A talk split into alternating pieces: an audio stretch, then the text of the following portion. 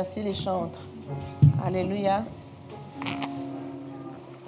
Lorsque nous voyons ce que Dieu fait dans la vie de quelqu'un, ça doit nous encourager, nous dire Dieu peut faire la même chose pour moi.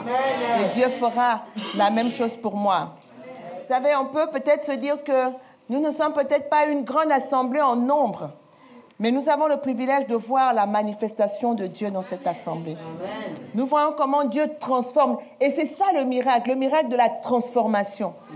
Voir quelqu'un qui part de païen à devenir serviteur de Dieu. C'est ça le miracle. Et il n'y a que Dieu qui fait ça. Il n'y a que Dieu qui fait ça. Et la Bible dit, vous savez, c'est tellement difficile que la Bible elle-même dit que Dieu se réjouit dans le ciel pour un seul pécheur qui se répand. La Bible dit pour un seul pécheur qui se répand, le ciel entier se réjouit. Parce que ce n'est pas évident qu'une âme s'abandonne au Seigneur et se laisse transformer par le Seigneur. Et, et, nous sommes dans un temps où nous faisons un travail sur l'évangélisation et croyons vraiment que c'est Dieu qui évangélise en fait. C'est Dieu qui transforme. Comme nous l'avons vu et nous le verrons tout à l'heure, le Seigneur nous demande seulement de faire de petites choses. Seulement, pas beaucoup. Et le peu qu'il nous demande de faire, lorsque nous le faisons, il agit en conséquence. Alléluia. Alors ce matin, aujourd'hui, le, Seigneur m'a mis à cœur un message que je voulais vraiment, euh, j'ai eu à cœur de partager. Et le Seigneur m'a montré que des gens ont trop de problèmes parce qu'ils cherchent leur valeur dans le regard des autres. Ils se soucient tellement de ce que les gens disent, de ce que les gens pensent. Mais en réalité, ce que les gens pensent et disent de vous ne dépend pas en réalité de ce que vous êtes. Parce que dans tous les cas, ils ne vous connaissent pas. Vous savez, chacun de nous a trois images. Il y a ce qu'on appelle l'image réelle, ce que nous sommes véritablement. Il y a l'image projetée, ce que nous voulons que les gens voient de nous, ce que nous voulons que les gens retiennent de nous. Et il y a l'image perçue, ce que les gens perçoivent. Mais la manière dont les gens vous perçoivent n'a rien à voir avec ce que vous êtes. Les gens vous perçoivent en fonction de ce qu'ils sont, en fonction de leur histoire, en fonction de leur paradigme, en fonction de leurs problèmes. Et donc, si vous vous fiez à ce que les gens disent de vous, vous allez vous mettre dans les problèmes. Parce que personne ne vous connaît mieux que Dieu. Même vous-même, vous ne vous connaissez pas autant que Dieu vous connaît. Il arrive que vous-même, vous soyez surpris par votre propre comportement. Il arrive que vous-même, vous soyez surpris par votre propre attitude. Vous vous dites, mince, je ne savais pas que je pouvais me comporter comme ça, en bien ou en mal. Il arrive que vous ayez un comportement dans une face à une situation et vous vous dites, waouh, c'est moi qui ai fait ça. Ça veut dire qu'il y a une partie même de vous que vous ne connaissez pas, mais que Dieu seul connaît. Alors si vous-même, vous ne vous connaissez pas parfaitement, pourquoi, comment pensez-vous que des personnes extérieures peuvent vous connaître? Et comment pensez-vous que ces personnes extérieures, surtout quand elles n'ont aucune relation avec vous, peuvent vous connaître? Tout ce qu'elles voient de vous, c'est l'image extérieure. Mais cette image, elles vont l'apercevoir en fonction de ce qu'elles, elles sont. Quelqu'un à qui on a appris que l'homme noir ou la femme noire ne vaut rien, quand il va vous voir, il va vous mépriser, mais il ne vous méprise pas parce qu'il vous connaît. Il vous méprise parce qu'on lui a appris à mépriser ceux qui vous ressemblent. Donc ça n'a rien à voir avec votre personne. Ça a à voir avec son éducation. Vous avez des personnes qui sont en guerre avec la terre entière, mais parce qu'en réalité, elles sont en guerre avec elles-mêmes. Elles ne savent pas qui elles sont, elles se cherchent et donc elles ne peuvent pas être en paix avec les autres. Parce qu'on ne peut donner que ce qu'on a. Il y a des personnes qui sont tellement malheureuses que tout ce qu'elles ont à offrir aux gens, c'est le mal-être qu'elles ont. Alors elles vont travailler de manière consciente ou inconsciente à faire en sorte que tout le monde se sente mal autour d'eux. Parce qu'ils pensent que quand tout le monde se sentira mal, eux, ils seront mieux compris. Et donc, ils vont mettre les autres mal. Et nous avons besoin de comprendre ce mode de fonctionnement pour réaliser que notre valeur est dans notre image réelle, ce que Dieu dit que nous sommes. Et voyez-vous, ce que Dieu dit que nous sommes est souvent, est parfois même différent de ce que nous, nous croyons être.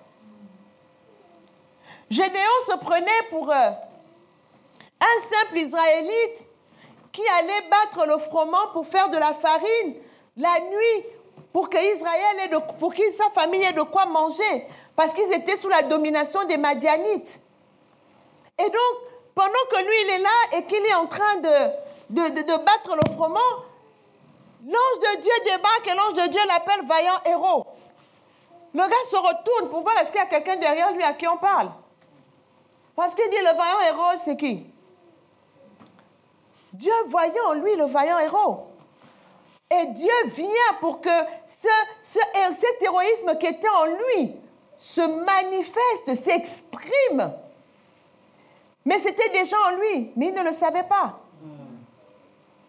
Lorsque l'ange Gabriel vient parler à Marie, il dit à Marie, je te salue Marie, pleine de grâce. Marie a dû dire que pleine de grâce, à quel niveau?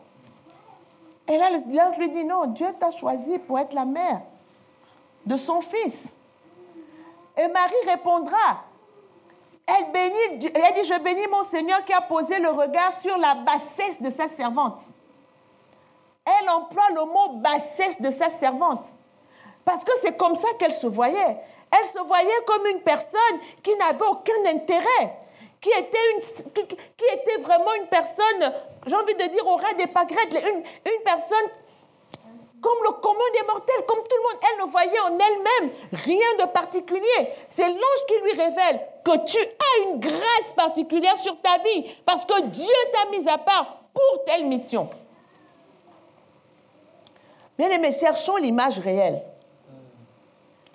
Cherchons la vraie image que Dieu a pour nous. Et nous allons cesser de nous morfondre parce que les gens m'ont insulté, parce que les gens m'ont fait ceci, parce que les gens m'ont fait cela. Ce ne sont pas les gens qui déterminent ce que vous êtes. Ce n'est pas les preuves qui déterminent ce que vous êtes. Ce matin, je disais, si quelqu'un prend un lingot d'or et le met dans la poubelle, l'or ne perd pas sa valeur. C'est lui qui ne sait pas quelle est la valeur de l'or. Mais celui qui connaît la valeur de l'or va aller ramasser l'or dans la poubelle et va l'utiliser et il va en profiter. Alors s'il y a des gens qui vous mettent de côté, qui estiment que vous n'êtes rien, c'est eux qui ne connaissent pas votre valeur et c'est eux qui sont perdants. Vous n'avez pas à vous sous-estimer à cause de ça. Vous n'avez pas à vous sous-estimer parce que vous avez quelqu'un dans votre entourage qui veut sans cesse vous rabaisser. C'est lui qui a un problème. Vous êtes ce que vous êtes. Vous êtes qui vous êtes. Bien aimé, le Seigneur veut qu'on se détache du qu'en dira-t-on, qu'on se détache du regard de l'autre. L'apôtre Paul a dit, si je cherchais à plaire aux hommes, je ne serais pas serviteur de Christ. Nous devons chercher véritablement à plaire à Christ. Et vraiment, aujourd'hui, le Seigneur voulait que je vous parle de ce message. Fortifie-toi seulement. Parce que vous savez, je le dis parce que ces derniers temps, vraiment, le Seigneur m'interpelle sur ces choses. Les choses que le diable fait pour nous embrigader et nous empêcher de nous déployer. Les choses que le diable met autour de nous pour nous empêcher d'être la personne que nous sommes vraiment et la personne que nous devons être. Ça passe beaucoup par la pression de l'extérieur. Ça passe beaucoup par qu'est-ce que les gens vont dire, qu'est-ce que les gens vont penser. Et parce que nous sommes dans un monde où on veut uniformiser tout le monde, où les individualités ne doivent plus s'exprimer. Mais en réalité, chacun de nous est unique et chacun de nous doit assumer son unicité. Tu es toi, assume-toi. Dieu t'a fait comme tu es. La dernière fois que j'ai prêché, j'ai parlé du corps. Le cœur ne peut pas vouloir ressembler au foie. Le cœur doit accepter d'être le cœur et de fonctionner comme un cœur. Donc accepte d'être qui tu es. Et dans l'Église, nous devons laisser les personnalités, les individualités s'exprimer. Je n'avais pas prévu de dire tout ça. Je ne sais pas pourquoi je le dis. Parce que dans l'Église, on veut, on veut la conformité. Tout le monde ne peut pas se ressembler dans l'Église. Ce n'est pas ça le corps. Il y a des personnes qui sont, elles ont chacune leur style. Laissez comme ça. Laissez comme ça. Dieu n'est pas dans l'apparence d'abord. Dieu est dans le cœur. Laissez. Si Dieu a sauvé quelqu'un avec ses, avec piercings partout, laissez-le avec ses piercings. Si Dieu ne l'a pas convaincu d'enlever les piercings, laissez les piercings.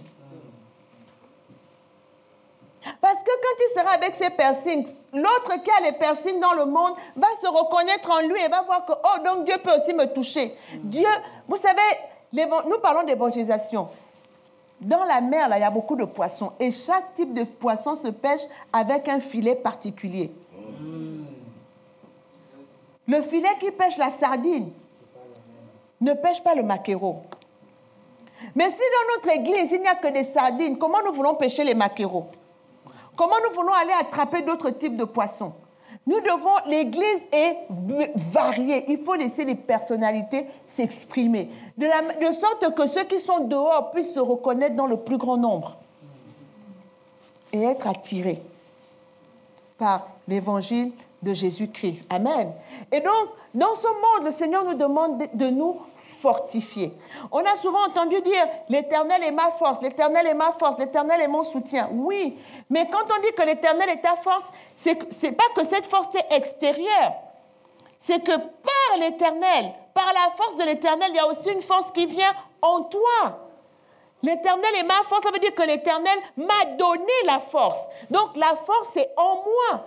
Et c'est moi qui dois pouvoir la manifester. Et on va lire 1 Samuel 30, les versets 1 à 6. La Bible dit, lorsque David arriva, le, troisième jour à Tiglag, avec ses gens, les Amalécites avaient fait une invasion dans le Midi et à Tiglag. Ils avaient détruit et brûlé Tiglag. Après avoir fait prisonnier les femmes et tous ceux qui s'y trouvaient, petits et grands, ils n'avaient tué personne, mais ils avaient tout emmené et s'étaient mis en route.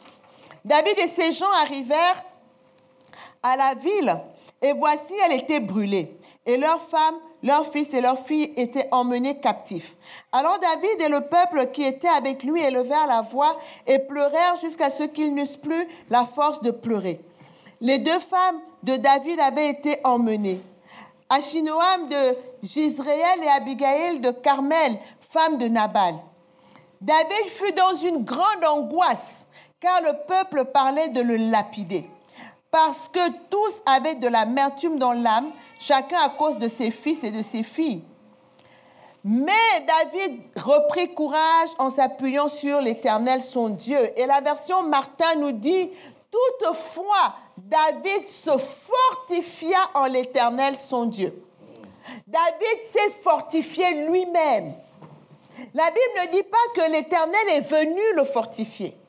David se retrouve dans une situation très compliquée. Il a fui Saül, il s'est réfugié chez les Philistins, et il y a d'autres personnes qui ont aussi fui Saül, des hommes de guerre, des hommes de l'armée de Saül, qui ont rejoint David, et ils ont établi un camp dans la ville de Tiglag, avec femmes et enfants. Et David, pour se faire accepter par les Philistins qui étaient les ennemis d'Israël, mais auprès de qui il était obligé d'aller chercher refuge parce que Saül voulait le tuer en Israël, il décide donc d'accompagner les Philistins à la guerre. Et là, les princes des Philistins vont dire à leur roi que non. N'oublie pas que David nous a toujours combattus. C'est pas parce qu'aujourd'hui il est en difficulté qu'il est dans nos rangs qu'on va l'emmener en guerre. Parce qu'en guerre, il peut se retourner contre nous. Parce qu'il reste quand même pour nous un ennemi. Donc, dis à David et à ses hommes de repartir dans leur camp. Ils n'iront pas en guerre avec nous. Donc, David repart dans le camp et donc, comme tous les hommes qui étaient avec David étaient des vaillants et des, guerriers, c'était des, militaires de l'armée de Saül qui avaient fui euh, euh, euh, la dictature de Saül, quand ils reviennent dans le camp, ils trouvent que les Amalécites sont passés par là. Et que les Amalécites ont dépouillé le camp. Ils ont tout brûlé.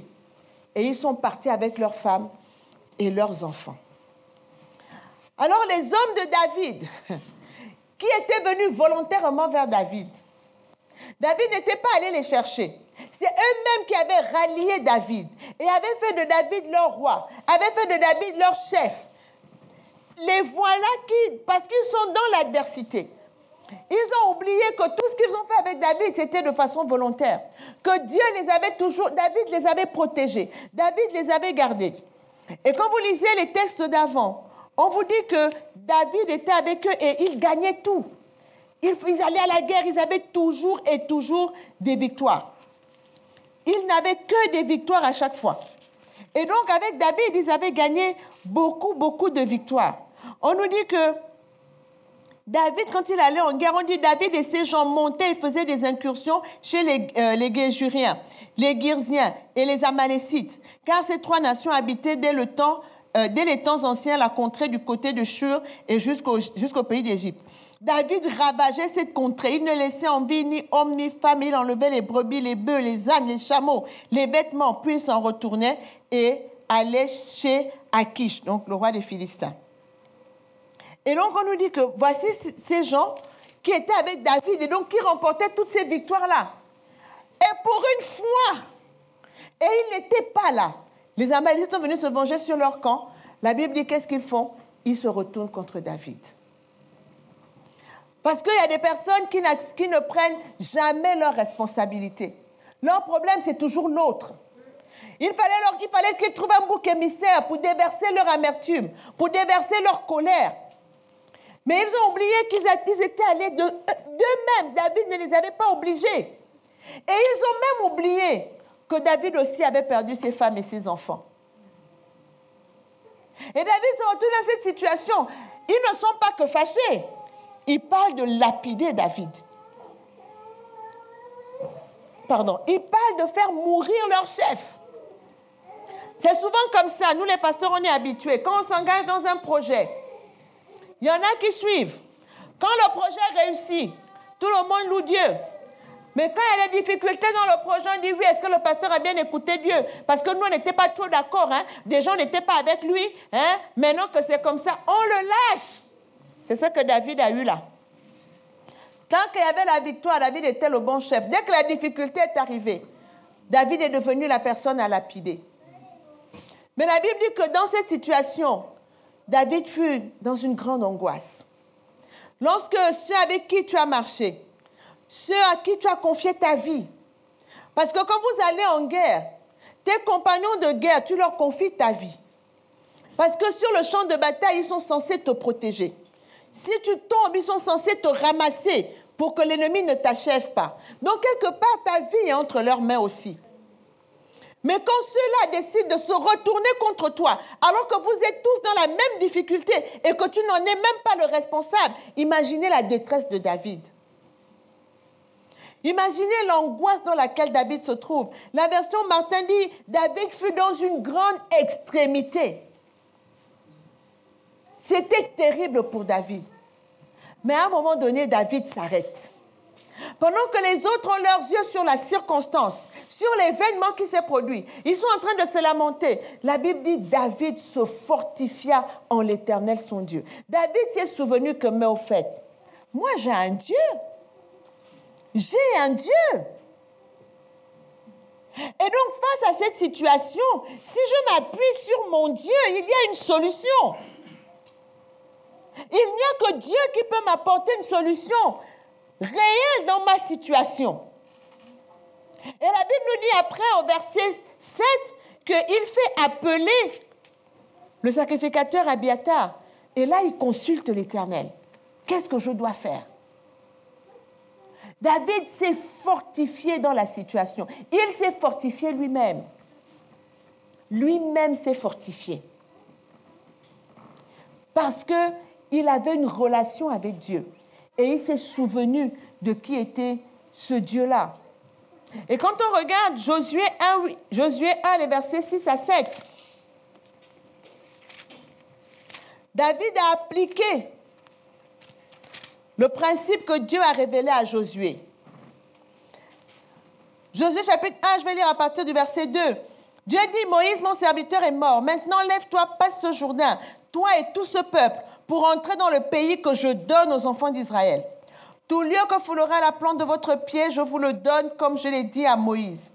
Vous aurez pour territoire depuis le désert et le Liban jusqu'au grand fleuve, le fleuve de l'Euphrate, tout le pays des Étiens et jusqu'à la grande mer vers le soleil couchant. Nul ne tiendra devant toi tant que tu vivras. Je serai avec toi comme j'ai été avec Moïse. Je ne te délaisserai point, je ne t'abandonnerai point. Fortifie-toi et prends courage, car c'est toi qui mettras ce peuple en possession du pays que j'ai juré à leur père de leur donner. Fortifie-toi seulement et aie bon courage en agissant fidèlement selon toute la loi que Moïse, mon serviteur, t'a prescrite. Ne t'en détourne ni à droite ni à gauche afin de réussir dans tout ce que tu entreprendras. Voilà Dieu qui confie une mission à Josué. Dieu lui dit ce qu'il doit faire. Il doit mener le peuple dans la terre promise. Et Dieu lui dit que tu vas avoir de l'adversité. Tu auras de l'adversité, puisqu'il lui dit, nul ne tiendra devant toi tant que tu vivras. Ça veut dire qu'il y a des gens qui viendront te combattre, ils te feront la guerre, mais ils ne te vaincront pas. Mais ils te feront la guerre quand même. Et il lui dit, tu vas traverser des territoires, mais ne t'inquiète pas, tout lieu que ton pied va fouler, je vous le donne. Avance. Mais qu'est-ce qu'il dit à David, à, Josué? Il lui dit bien, je serai avec toi, comme j'ai été avec Moïse. Je ne te délaisserai point, je ne t'abandonnerai pas. Mais il y a une condition, fortifie-toi. Fortifie-toi et prends courage. En, en gros, toi-même va chercher la force. Saisis-toi de la force que tu as dans le fait d'être connecté à moi, dans le fait que je suis avec toi, dans le fait que je t'ai fait des promesses, ça, ça doit te suffire pour que tu puisses de la force et que cette force soit en toi. C'est toi-même qui dois puiser la force dans ce que Dieu te dit. Et Dieu insiste, Dieu va le lui dire deux fois dans la même conversation. Dieu lui dit, fortifie-toi et prends courage, car c'est toi qui mettras ce peuple en possession du pays que j'ai juré à leur père de leur donner. Il dit, tu vas le faire. Mais je te demande une seule petite chose. Il lui dit, fortifie-toi seulement. Et quand Dieu lui dit, fortifie-toi seulement, ça veut dire que Dieu est en train de lui dire que ce que je te demande là, ce n'est pas le plus difficile. Parce que le plus dur, c'est Dieu lui-même qui le fait. C'est lui qui combat les ennemis. C'est lui qui fend la mer rouge. C'est lui qui fait des miracles. Donc il dit, ce que je te demande là, ce n'est pas beaucoup. Puise juste la force dans le fait que je suis là. C'est à toi de te fortifier. Ça veut dire que c'est à toi de décider de ne pas te laisser abattre par les circonstances. C'est à toi de décider que non, les circonstances ne triompheront pas de moi. Les ennemis ne triompheront pas de moi parce que j'ai des promesses, parce que j'ai la parole de Dieu. Et quand Dieu lui dit, fortifie-toi seulement, Dieu lui montre comment il doit se fortifier. Il lui dit, en agissant fidèlement selon toute la loi que Moïse, ton serviteur, Moïse, mon serviteur, t'a prescrite. Ne t'en détourne ni à droite ni à gauche. Parce que c'est comme ça que tu vas réussir. Tu vas réussir en puisant ta force dans le fait d'obéir à la parole que j'ai donnée. Donc notre obéissance à la parole de Dieu doit nous conférer la force. La force d'agir la force d'être différent, la force d'assumer qui on est. On ne peut pas dire qu'on a les regards plongés dans la parole et puis être ébranlé à toutes, face aux circonstances. On peut pleurer. David a pleuré. Il a vu ses femmes et ses enfants n'étaient plus là. Il a pleuré. Mais à un moment, il a essuyé ses larmes. Il a pleuré parce qu'il était, il est humain. Mais il a séché larmes et il s'est fortifié dans l'éternel. Pour dire, bon, ok, maintenant on va vers la solution. Je fais un constat, le constat me fait mal, je pleure, mais je m'arrête et je dis, bon, je ne suis pas seul. La Bible dit, il se fortifia en l'éternel, son Dieu. Il dit, je ne suis pas seul dans l'affaire, j'ai un Dieu. Et comme j'ai un Dieu, je reprends courage je reprends de la force et j'affronte la situation qui veut me déstabiliser. Si on regarde Colossiens 3.10, parce que c'est souvent bien d'avoir des témoins dans l'Ancien dans le Nouveau Testament. Colossiens 3, le verset 9, les versets 9 et 10, l'apôtre Paul dit, Ne, mentez pas les uns aux autres, vous étant dépouillés du vieil homme et de ses œuvres, et ayant revêtu l'homme nouveau qui se renouvelle dans la connaissance selon l'image de celui qui l'a créé. L'apôtre Paul, il, dit exactement la même chose que Dieu a dit à Josué. Si tu veux réussir, je t'ai donné des promesses. Fortifie-toi seulement et bon courage. Mais comment tu te fortifies En agissant fidèlement selon la parole que j'ai donnée? Et l'apôtre Paul, il dit ici, il, donne, des, consignes, il dit renoncer à, à toutes les choses, à la colère, à l'animosité. En d'autres termes, renoncer au mal, renoncer au péché. Ne mentez pas. Pourquoi? Il dit parce que vous avez revêtu l'homme nouveau. L'homme nouveau, on le revêt où? C'est pas à l'extérieur, c'est à l'intérieur. Il dit, et cet homme nouveau que vous revêtez, il se renouvelle chaque jour dans la connaissance de Dieu, dans la connaissance selon l'image de Dieu qu'il a créé. Cet homme nouveau en nous. Et donc, l'apôtre Paul est en train de nous dire ici que oui, nous devons nous fortifier intérieurement en prenant le temps de lire la parole de Dieu, d'aller prier. Parce que je dis souvent que la Bible nous, donne des, nous dit des choses sur Dieu, mais la prière nous permet de le connaître, de parler avec lui, de confronter ce qui est écrit avec ce qu'il est. Ça se passe dans la prière. Et lorsque nous allons dans cette, dimension de connaissance de Dieu, eh bien, l'homme nouveau à l'intérieur de nous se renouvelle. Et quand il se renouvelle, à quoi ça sert? En quoi ça nous aide? C'est là que 2 Corinthiens 4, les versets 16 à 18, l'apôtre Paul dit, c'est pourquoi nous ne perdons pas courage. Vous voyez qu'on est toujours dans le courage et la force. David reprit courage. Il se fortifia lui-même. Josué, fortifie-toi seulement et aie bon courage. L'apôtre Paul dit, nous, nous ne perdons pas courage. Il dit, et l'heure même que notre homme extérieur se détruit, notre homme intérieur se renouvelle de jour en jour. Et qu'est-ce qui renouvelle cet homme intérieur de jour en jour? Il poursuit d'abord en disant, car nos légères afflictions du moment présent produisent pour nous, au-delà de toute mesure, un poids éternel de gloire, parce que nous regardons non point aux choses visibles, mais à celles qui sont invisibles, car les choses visibles sont passagères et les invisibles sont éternelles. L'apôtre Paul est confronté à une grande adversité. L'apôtre Paul est confronté à des problèmes. Les gens qui pensent qu'être serviteur de Dieu, c'est un long fleuve tranquille. Vous n'avez pas vu la vie de Paul. Vous n'avez pas bien lu la vie de Paul. L'apôtre Paul dit ici, nous ne perdons pas courage. Même si notre homme extérieur se détruit, nous savons que notre homme intérieur se renouvelle de jour en jour. Et notre force est dans cet homme intérieur. C'est cet homme intérieur qui porte notre force, qui fait que nous ne perdons pas courage parce qu'il se renouvelle. Et il dit, pourquoi c'est comme ça? Il dit, parce qu'en réalité, nous ne regardons pas aux choses visibles, nous regardons aux choses invisibles. Face à l'adversité, nos yeux ne sont pas sur ce que nous voyons physiquement, nos yeux sont sur ce que Dieu a dit. Nos yeux sont sur les choses invisibles sur les promesses de Dieu, sur les vérités de Dieu qui sont éternelles. Alors, vu que nous sommes dans cette dimension, nous ne perdons pas courage. Nous ne perdons pas courage. Et ce matin, je vous disais, quand l'apôtre Paul parle des légères afflictions, quand vous allez dans 2, euh, Corinthiens 11, il dit ceci, sont-ils ministres de Christ? Je parle en homme qui extravague. Je le suis encore plus par les travaux, bien plus par les coups, bien plus par les emprisonnements, bien plus. Souvent en danger, en danger de mort. Cinq fois j'ai reçu des juifs 40 coups moins un.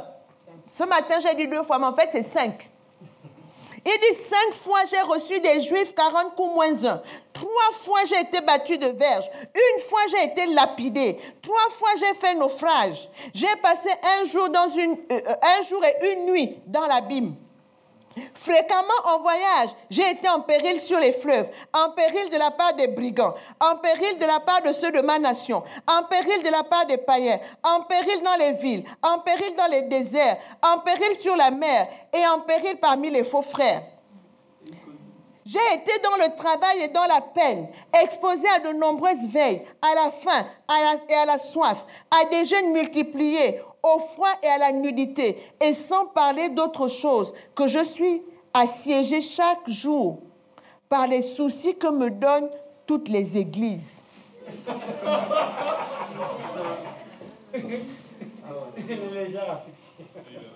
Mais il dit nos légères afflictions. Tout ça là pour Paul, c'est léger. Nos légères afflictions du moment présent ne peuvent être comparées. Et nos légères afflictions du, du moment présent produisent pour nous, au-delà de toute mesure, un poids éternel de gloire. Parce que nous regardons non point aux choses visibles, mais à celles qui sont invisibles. Car les choses visibles sont passagères et les invisibles sont éternelles. Dit, nous ne perdons pas courage. Parce que notre homme intérieur se renouvelle chaque jour. Et donc, ce que le Seigneur veut que nous fassions, c'est que nous travaillions à renouveler ce homme intérieur pour que nous ayons toujours en nous la force nécessaire face aux légères afflictions. Et que nous ne perdions pas courage. Amen. Et on va finir avec Hébreu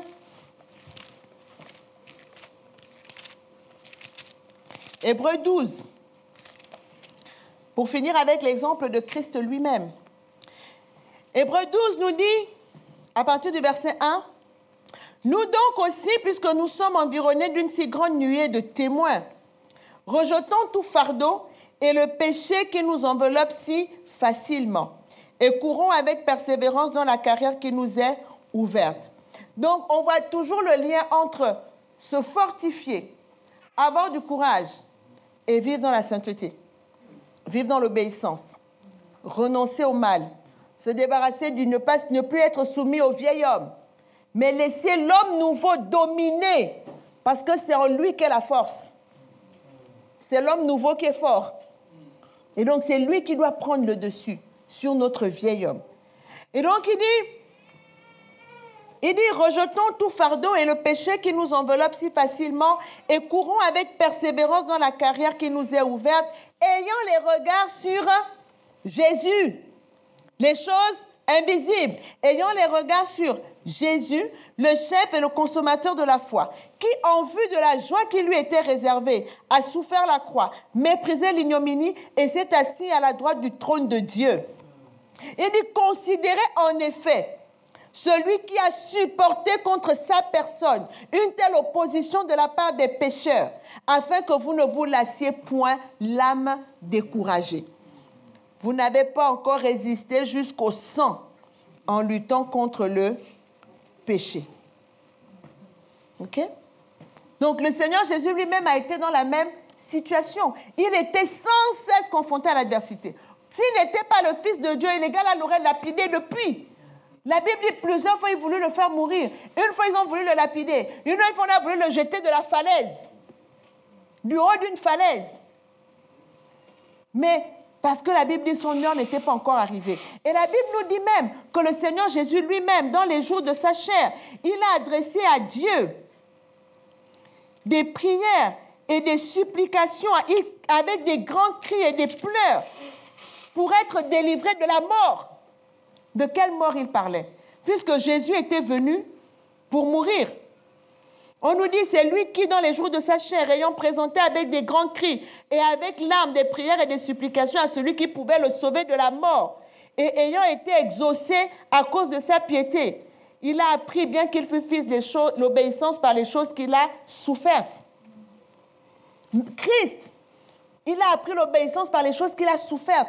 Et pendant qu'il était là, il priait pour être délivré de la mort. Et la Bible dit, il a été exaucé. Comment ça, il a été exaucé Pourtant, il est mort sur la croix. De quelle mort il s'agit? Le Seigneur priait pour ne pas tomber dans le péché parce que le péché, c'est la mort. Et le Seigneur priait pour ne pas mourir prématurément. Parce qu'il devait mourir à un temps fixé. La Bible dit autant marqué Christ est mort pour des impies. Il y avait un temps où Christ devait mourir. Et en même temps, il y avait une manière dont il devait mourir. Il fallait qu'il meure sur la croix pour que nous soyons sauvés. La Bible dit qu'il a dépouillé les dominations et les autorités, les a livrées publiquement en spectacle en triomphant d'elles par la croix.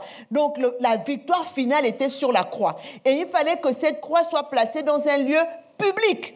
C'est pour ça que Jésus est mort sur le mont Golgotha, sur une montagne. Et ce mont Golgotha était à l'entrée de la ville, de telle sorte que tous ceux qui entraient et sortaient le voyaient sur la croix. Et c'est pour ça que la Bible dit, il a dépouillé les autorités, les dominations, et il les a livrées publiquement en spectacle en triomphant d'elle par la croix. La croix était publique. Donc Christ, il fallait qu'il meure publiquement sur une croix pour que nous soyons sauvés. Mais entre-temps, l'adversité était telle qu'il aurait pu mourir n'importe quand. Il aurait pu mourir lapidé parce qu'ils ont voulu le lapider. Ses adversaires ont voulu le jeter du haut d'une falaise. Mais il a dû prier pour ne pas mourir de la manière dont Dieu ne voulait pas qu'il meure, pour que nous soyons sauvés. Et il a trouvé la force où? La Bible dit, il a présenté avec des grands cris et avec larmes des prières et des supplications celui qui pouvait le sauver de la mort. Donc pour que le Seigneur Jésus soit obligé de prier en pleurant, en criant, imaginez le stress, l'angoisse qu'il y avait dans son âme en tant que fils de l'homme. Il avait une angoisse dans son âme en tant que fils de l'homme. Et lui aussi est allé chercher le courage dans le Père, dans son Père. Et la Bible dit quoi? Il a été exaucé à cause de sa piété, à cause de son attachement à Dieu, à cause de la place que Dieu avait dans sa vie. Dieu l'a exaucé. Et il a appris l'obéissance par les choses qu'il a souffertes. Dieu veut que nous puissions apprendre à nous fortifier nous-mêmes à aller puiser la force en lui. Parfois, on pense qu'on est tellement faible et puis Dieu va venir donner la force comme on verse de l'eau sur quelqu'un. Puis il te verse la force. Ça ne se passe pas comme ça. C'est souvent l'image que nous avons. Quand nous prions, Seigneur, fortifie-moi, Seigneur, fortifie-moi, Seigneur, on pense que comme tu as, quand tu as fini de prier comme ça, il y a comme un vent qui va souffler sur toi et puis tu es devenu fort. Non, c'est toi qui dois faire l'effort d'aller dans ce que Dieu t'a dit, d'aller dans la parole, aller trouver la force, de la mettre dans ton cœur. Et tu te lèves. Tu dis, voilà, c'est l'année de la responsabilité. Nous devons nous fortifier nous-mêmes. Et cette, cette, action de se fortifier soi-même, Dieu dit que c'est seulement. Ce n'est pas grand-chose. Le faire, ce n'est pas quelque chose de terrible que Dieu nous demande. C'est le minimum que Dieu nous demande pour que nous puissions réussir dans ce qu'il attend que nous fassions. Il attend simplement que face à l'adversité qui va se lever devant nous par rapport aux instructions qu'il nous donne, que nous allions en lui trouver la force et que nous décidions nous-mêmes de nous fortifier, d'être forts de dire ma, ma responsabilité à moi, c'est de me fortifier seulement. Amen. Et se fortifier, c'est une décision que l'on prend quand on est dans l'adversité. C'est une décision que l'on prend. Amen. Je ne sais pas si Dieu a parlé à quelqu'un ce soir. Amen. Merci. Ce n'était pas tout à fait la même chose que ce matin. Ouais, qu'il y a une grâce particulière. Dieu s'adresse vraiment à ceux qui sont là. À chaque public, Dieu donne un message. Mais euh, la quintessence, la substance, ce que Dieu nous dit, c'est que nous avons la responsabilité de nous fortifier. Parce que Dieu veut faire de nous des personnes inébranlables. Dieu ne veut pas qu'à chaque difficulté, nous écrivions des lamentations. Il y a déjà celle de Jérémie dans la Bible, c'est bon. Même Jérémie, dans sa lamentation, il dit, voici ce qui me donnera de l'espérance. Il dit, quand je pense à ma misère, quand je pense à l'absinthe au poison, mon âme est abattue au-dedans de moi. Il dit, mais voici ce qui me donnera de l'espérance. C'est que les bontés de l'Éternel ne sont pas épuisées. Ses compassions ne sont pas à leur terme. Elles se renouvellent chaque matin. Donc même Jérémie, quand il écrit sa lamentation, il nous dit que la solution pour sortir de la difficulté dans laquelle on est, c'est de considérer les bontés de l'Éternel. Il n'a pas fait que pleurer. Alléluia. Nous avons des défis à relever. Nous devons être forts. Dieu veut que nous soyons une, une communauté d'hommes et de femmes forts. D'hommes et de femmes forts. Qui, quand ils sont face à une adversité, ils se tiennent debout, ils disent, bon, ok, ça m'a fait mal, j'ai pris un coup, j'ai pleuré, mais en réalité, l'Éternel est avec moi. Et je continue. Alléluia.